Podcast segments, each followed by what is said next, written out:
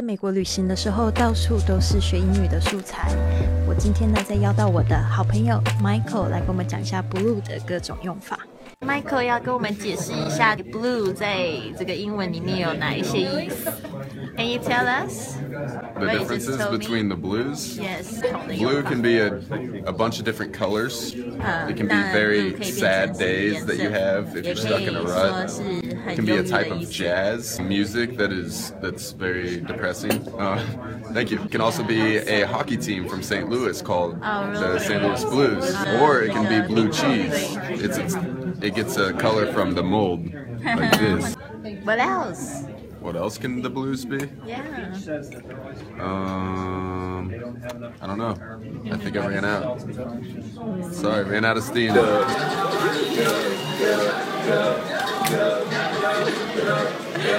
That's the spirit.